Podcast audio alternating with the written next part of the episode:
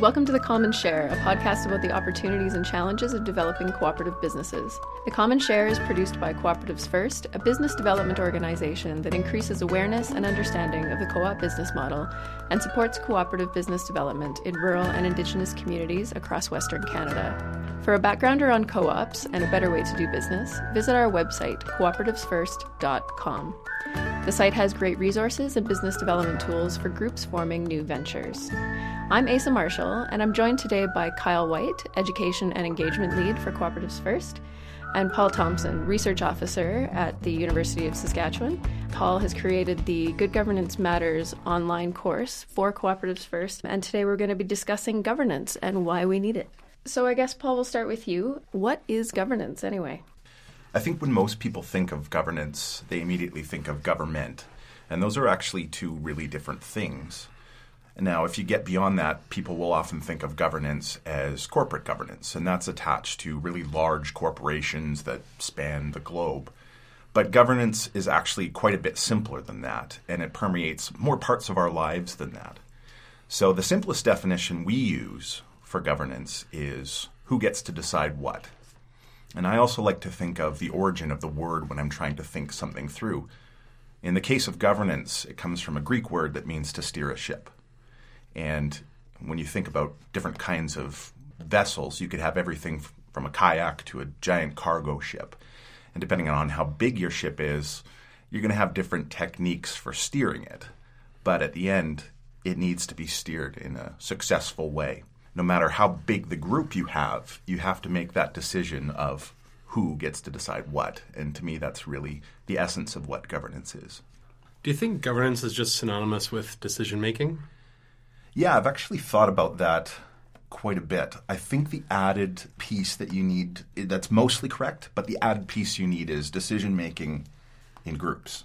Mm-hmm. When you have more than one person, that's when there needs to be, um, you know, this thing we call governance. Mm-hmm. And so maybe the answer to this question is a bit in, in, what you've already said, Paul. But why why do we need governance? Why is it important? Yeah, well, we make a lot of, of decisions in groups and we're here in the context of you know cooperative organizations today, and governance will mean a certain kind of thing in those types of organizations that we'll talk about. But governance is in any decision that we make that involves more than one person. So I don't think it's too crazy to say, and forgive me because I work in a university, so this is the way we think, but I don't think it's too crazy to say governance is about the human condition, right? Human beings are herd mammals, if you want to be an anthropologist about it. So we always are making decisions in groups. And whether, you know, if you think about it, my uh, office mate and I like to think about how marriage is about governance, right? Mm-hmm. You have to decide who gets to decide what. And if you don't do a good job of governance in your marriage, it's probably not going to be really successful. It's the same thing in your co op or any kind of organization, group of people that you have. You need to have maybe formal or informal ways of making decisions together. And so, speaking of co ops, then, is there anything that's particularly unique about co op governance? Kyle's probably the expert on this, but when I think of what's unique about co op governance, again, using simple definitions, a co op is a business that's run by the people who own it and it's used for their benefit. So, the fundamental unique thing about co op governance to me, and you can kind of fill this in, Kyle, is the people who own the business are making decisions in hopefully a much more direct way about how the business is run for their benefit. I would say it shifts the dynamic quite a bit, hey? When you talk about a cooperatively owned store, I mean, very rarely are customers involved in the decision making process of that type of organization. Similarly, with, with worker co ops, very, very rarely do you see workers as, as key decision makers and key decision makers in uh, the place of work they have. But um, in a co-op, it's definitely different. The characters are different, I guess. When when we look at case studies of co-op governance, one, another thing that comes up is not just at kind of the annual general meeting mm-hmm. decision making level, but even all the way up to boards. Mm-hmm. This is different, and it's changing, I think, in the co-op world a little bit. But generally speaking, cooperative boards, uh, so boards of directors, mm-hmm. Are generally we could say less skilled than maybe you would find in, in an investor owned business, right? Where they might bring in, you know, accountants and lawyers and stuff. And so that has great benefits, but it also yeah. has, you know, it has the challenges too. So, but it's different, mm-hmm. right? Mm-hmm. Well, and I, I wonder how that dynamic changes because this is, I think, a debate that's been had in the co op sector how cooperatives maintain that democratic value that are built into their, their organization. Um, and big co-ops, I think, in particular, struggle with this. You know, your smaller farmers markets, things like that, those are fairly representative of their members. But when you talk about organizations like Federated Cooperatives Limited, Mountain Equipment Co-op, the Wheat Pool or Atlantic Co-op, they're good examples of how cooperatives are a bit more choosy, perhaps, with their boards. I think that changes maybe the, the way governance is thought about by your average member then in that case. Mm-hmm. So how does governance change then if you've got, say, a worker cooperative then as opposed to a big consumer co-op? Mm-hmm. Um, it sounds like those would be quite different structures of decision making in those organizations. I, I think that there's inherent differences, but there are still some similarities. Worker co-ops, at least the ones I've encountered, and there's not that many in Canada. Mm-hmm. It's certainly a more popular model in Europe. They're smaller organizations usually, and largely, I would say that the purpose for forming is to have a more democratic workplace um, and a more equitable governance over this business and, and treatment of the employees. I think would be inherent in that. But they often, I think, encounter some issues of centralization of power, which is kind of what I was getting at in the consumer co op models. You probably would inevitably see people deferring to central figures whether that's one or two people who are really managing it or who have been leading the charge from day one. Um, you see this happen in a couple of worker co ops, and it does create significant issues. Not only does that then cause governance structures, but it can also lead to operational structures as members get disenfranchised mm-hmm. with their co op when they lose their co opiness, if you will. Mm-hmm. So I, I, don't think worker co ops are um, impervious to that that sort of issue, but they could maybe better safeguard against it, as can all organizations. Mm-hmm. And I guess before we get too much farther into that, maybe we should define who the players actually are involved in governance and, and what the roles they play are when we're talking about decision making in this capacity. Yeah, I think here's another place where common understandings of governance overemphasize or, or certain aspects and miss other aspects of government uh, governance. Sorry. Mm-hmm. So when people think of who runs an organization, immediately they're often drawn to a CEO, mm-hmm.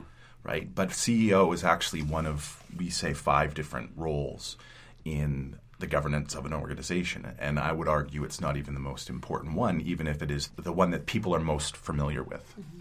So if you want to think of it as a hierarchy, which is maybe dangerous and mm-hmm. counterproductive, but I put the owners on the top, right? And this is unique in co-ops because the owners are, are the people who use the, the business as well. In what we call an investor-owned firm, this would be most other types of businesses. These would be investors, right, stockholders, etc. On the top, underneath that, you have the board of directors, and this can have various names and various different kinds of organizations. But it's typically a group of seven to fifteen, sometimes less, sometimes more, people who kind of steer the ship on behalf of the owners. And they hire the next level, which is the CEO or the management, right? The CEO also can have different names. And their basic role is to oversee the operations. And under them, you have staff and then you have consumers. And the unique thing about a co op, at least a, a consumer co op, not necessarily a worker co op, is that that bottom, the consumers, is the same group. They overlap completely with the ownership, and that makes a really neat uh, model for how co- cooperative governance works. So, adding maybe another an extra layer in there, um, just to complicate things, cooperatives also have preferred shareholders, mm-hmm. which I feel don't often get talked about when we talk about governance, um, and that's because they don't necessarily have a big role in the governance of an organization. Preferred shareholders are those shareholders who invest in the organization through the purchase of preferred shares, contributing to its equity, but they typically don't have voting rights. More often than not, they are the members, but they have a much greater stake in the cooperative, those individuals that do invest more. How do you think that impacts decision making or perceived decision making in a cooperative business? Yeah, and again, work at a university, right? So we like we like to work in the abstract without right. all these kind of real world problems. Yeah. But it, it, it is I, I don't want to call it a problem, but it definitely makes decision making it adds a layer of complexity to it. And the, the, reason you start doing that is to raise capital, right? This mm-hmm. is often a problem for cooperatives because of the way uh, lenders will treat equity in co-ops. They often see it as debt. Mm-hmm. So co-ops can find it hard to expand their business, which is a disadvantage. So this is why you bring in things like preferred shares to ro- raise capital, which is a good thing. But then there's a layer of complexity in, in the governance in terms of the stakes are different for different people, uh, and that can end up going very well in terms of raising the required capital, and it can also end up causing the business as a cooperative to fail. And we've seen case studies of that. You know, I don't think it's completely dissimilar from what happened with the Saskatchewan wheat pool mm-hmm. offering publicly traded shares, right? That created some tensions within the, the business that ended up demutualized, as we say. It became not a cooperative business anymore. Yeah. I guess question for either of you: When you're looking at governance, what are some of the key ingredients that make for a good governance structure? I think one of the biggest things you need at the forefront is really thoughtful people. The founding fathers and mothers of any organization need to be asking really good questions. So, in a lot of our work, of course, we're working with people on the ground who are developing cooperatives, and figuring out a governance structure is central to that figuring out who makes decisions and how do they relate to one another and the business. So, really spending the time on those sorts of questions and even working through different scenarios is really important to getting good parameters around what decision making looks like in that organization and what the processes look like if decisions are made well or if they're poorly made. Some might call that bylaws or policies um, one of my favorite things. So spending time uh, writing those things out, being thoughtful, thinking through scenarios, and putting in provisions that, I guess, provide the contract for the marriage that is governance. Mm-hmm. I think it's challenging, right? Go- good governance yeah. is not just a checklist. Some people mm-hmm. want to think of it that way. You know, I have to do this, and I did that, and I have mm-hmm. to do this, and I did that. Okay, and now we have good governance. But it's much messier than that. I'll give yeah. you two things that I think I've come across in the work that I've done that organizations that are governed well do. Uh, the first one is conflict. And we can think of this in the context of the boardroom. Governance is about a lot more than just the boardroom, but a lot of the decision making that happens in governance comes from that place, whether it's a very fancy, very elegant boardroom or somebody's kitchen table. And conflict is important, but it has to be the right kind of conflict. So it's a bit of a spectrum. On one end of the spectrum, you can have an organization where somebody comes up with an idea and everybody else just nods and says, "Yep, that's good," and they do it without kind of critical reflection. You said thoughtful people, mm-hmm. right? That's part of the conflict. Uh, but on the other end of that, you can have conflict that is not productive, and that's kind of animosity. Mm-hmm. What you really want is people who are bringing up ideas and looking at them from different perspectives and having a spirited uh, and productive debate about whether or not that's going to be a good decision for the organization. So the, the first thing is productive conflict. Um, the second thing is uh, you use the word uh, process, and I think it's really important to see governance as a process. It's not a checklist. It's not a destination that you get to where you say one day you wake up and you say, "Okay, I'm in a, in an organization that's governed well." It's about continuing that process of you know productive mm-hmm. conflict and, and all those other things so that you're constantly reevaluating what your organization needs what are the needs of your members how is that being met and that's always changing so you have to view it as a process that needs constant engagement mm-hmm. and thoughtfulness and productive conflict and all of these things mm-hmm. yeah no just to build on that i guess a little bit um, all too often, I think organizations, boards, steering committees, they spend a lot of time thinking about governance. They tick the box, they've got it right, they put it on the shelf, we're good to go, and then the problems emerge. And then they need to revisit and say, well, what have we done or what provision, provisions do we have to help us deal with these issues. So, as you said, keeping governance relevant and keep, keep discussing governance Yeah. is hugely critical at the board table and beyond. I, I think there's a tendency to to see governance success in an organization mm-hmm. and feel like you can pick that up, move it over, and mm-hmm. drop it into your mm-hmm. organization. And what people have found is that there's no one size fits all for governance. You have to look really critically at the context of your organization and in co-ops, your membership, and what what are the unique things about your circumstances, and address those rather than just you know copying what every, everyone else is doing. Mm-hmm. Yeah. And so, Kyle, you mentioned that the problems tend to emerge. Can you dig a little bit more into that and give some examples of what kind of problems do emerge in the in the process of trying to get governance right? You know, one of the big things we find is articulating roles is one of those things that people need to be doing to get things right. And, and we mentioned this a bit before the issues of centralizing power in an organization um, to just a few people can inevitably lead to bad things in co ops. So, having discussions about that. And then another important part is educating people about what their roles are in an organization. Um, all too often, we talk to cooperatives or members of cooperatives who don't really know what their rights are as a member, don't know what their roles are as a member. I mean, you go to any AGM of a, a big co op, um, the one here in Saskatoon has, I think, 120,000 members. The last AGM that I attended, there was maybe 250. So I think 0.00004% of the membership. And that's not to say it's a bad thing.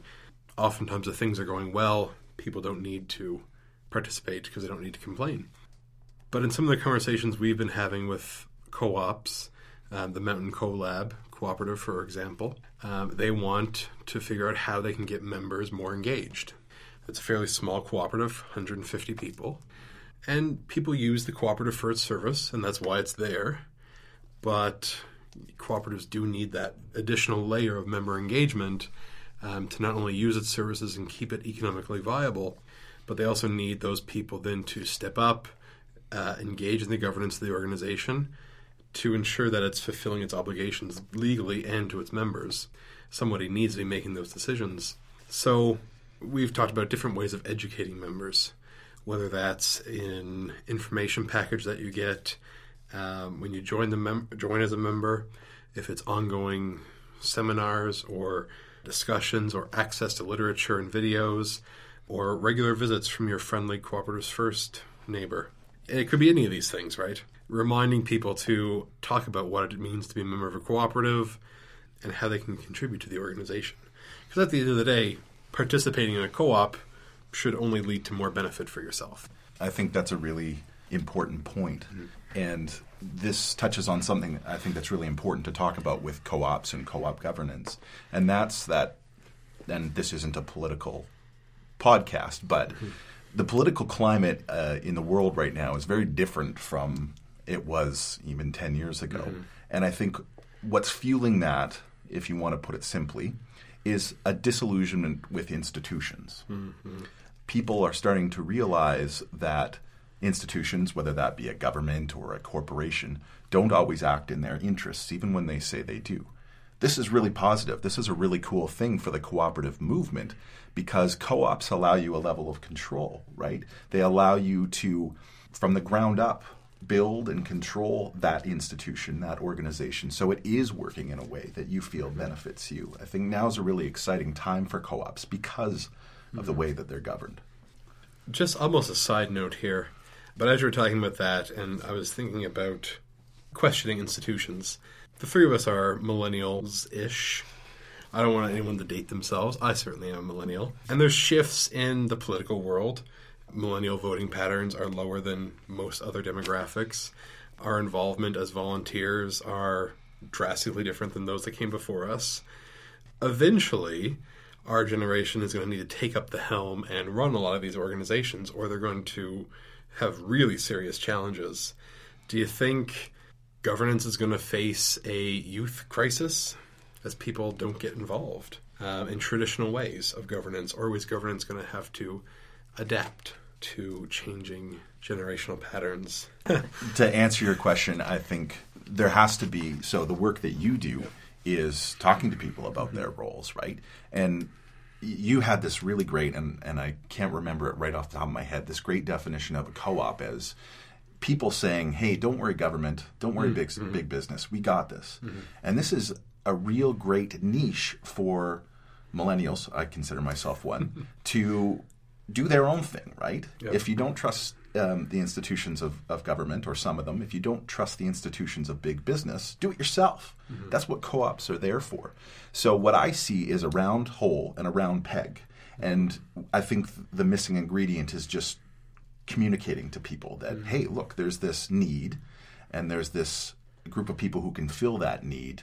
Let's put these together. Um, and hopefully, you know, things like this podcast help help do that. For sure. And I think that actually does speak quite a bit to the role of that Cooperatives First and the Center for the Study of Co-ops and all co-op organizations hope to play is advocating for that role. Certainly organizations like um, Futurpreneur exist to promote certain business creation among uh, young people. So, okay, there's hope after all. Um, so maybe we'll just go back to that idea too. We were talking about some of the issues in governance, Kyle, and I'll maybe let Paul uh, address that too. What are some of the ways that that governance can go wrong or to go badly? I could draw on some personal experiences sitting on boards and participating in governance. And there's tons of other examples of when governance goes wrong. At a fundamental level, when the owners of the organization or the members of the cooperative aren't acting like that, or there's some disillusion around their role, you've got a huge problem on your hands.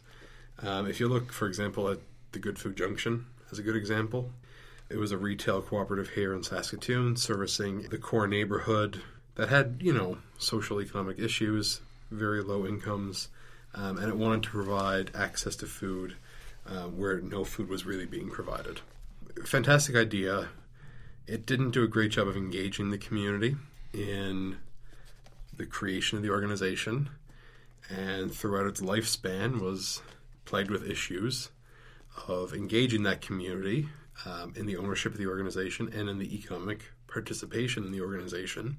And over time, you're setting yourself up for a major catastrophe um, if that goes on.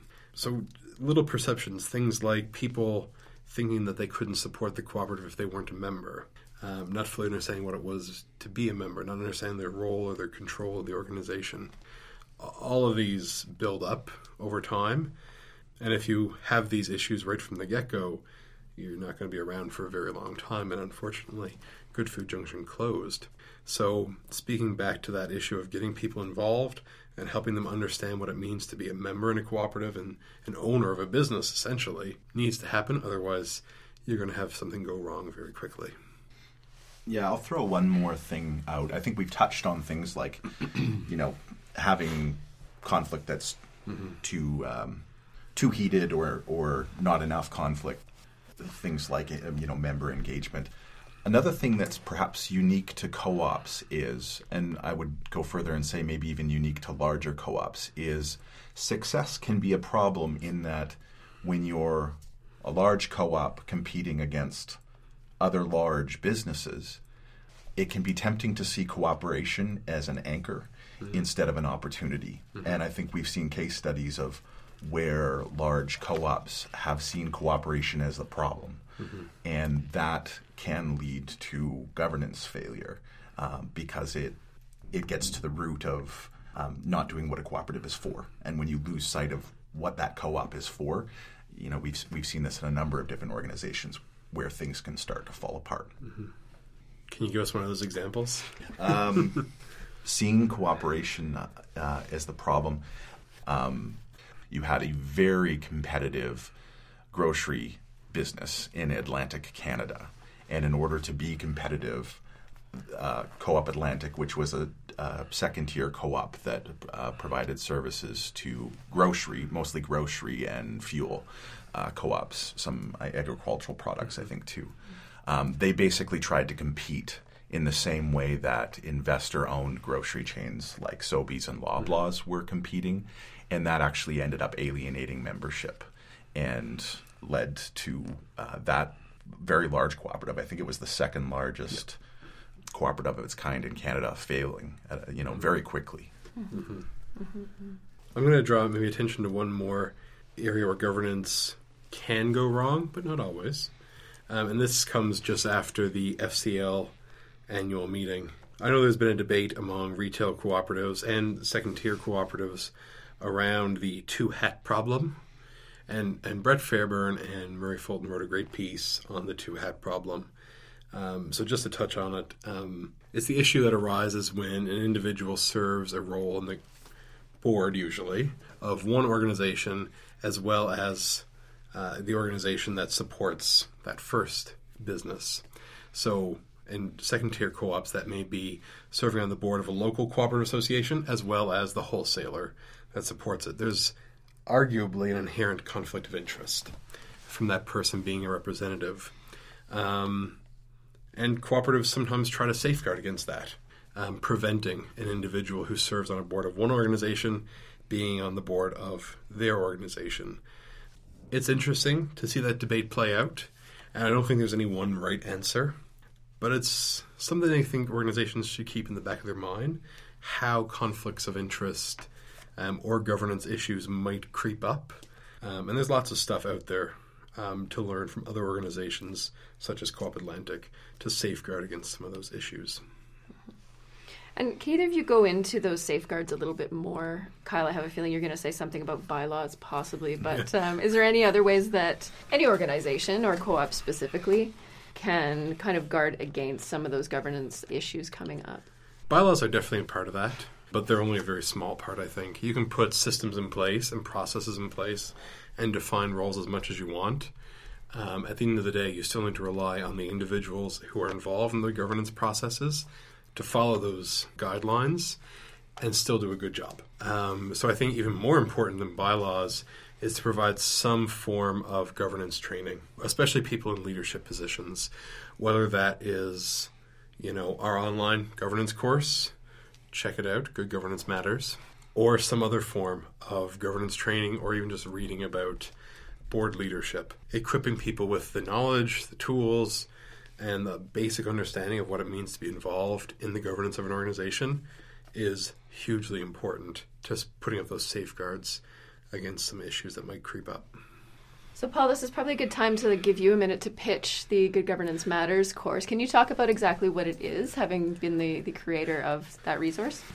Yeah, so this is a course that's, uh, we call it a MOOC, a massive open online course. So it's available to anyone uh, it's available through the Canvas network. So if you go to canvas.net, uh, you can sign up for a free account there and just search for governance in cooperatives, and you'll find the course.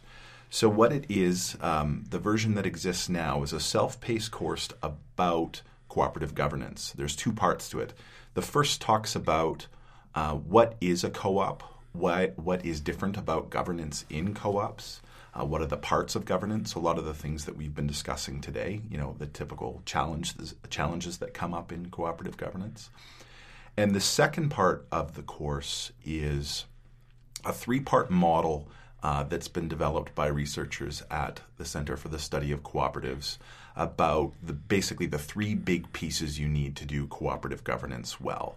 And those are making good decisions about the future, uh, having legitimacy and managing uh, what we call strategic interdependencies, basically human relationships where people's decisions affect other people's outcomes. So, this course is presented in very accessible language. It's designed so that people with all kinds of different levels of formal education, people with all kinds of different uh, levels of familiarity with co ops can access it and get something out of it. So we've got really positive feedback about uh, running it so far, and you know we hope to do more with it in the future, certainly. Great. And Kyle, do you maybe want to talk a bit about what Cooperatives First can do on a more uh, one-on-one basis to help organizations that need some more maybe information or training with their governance? So for sure, um, Cooperatives First provides services to groups that are starting cooperatives all along the business development path including some services in the create stage, as we call it, as they set up that governance structure and think through some of those early processes. Um, but we can also provide director training, um, focus on your basic obligations as a director, um, what you need to comply with as set out in the Co ops Act, and some basic practices for member engagement and um, good rules of order, things like that. So I think that's probably a good place to end it. Thank you for tuning in to The Common Share. And please look us up next time where we're going to talk about getting people involved in board leadership.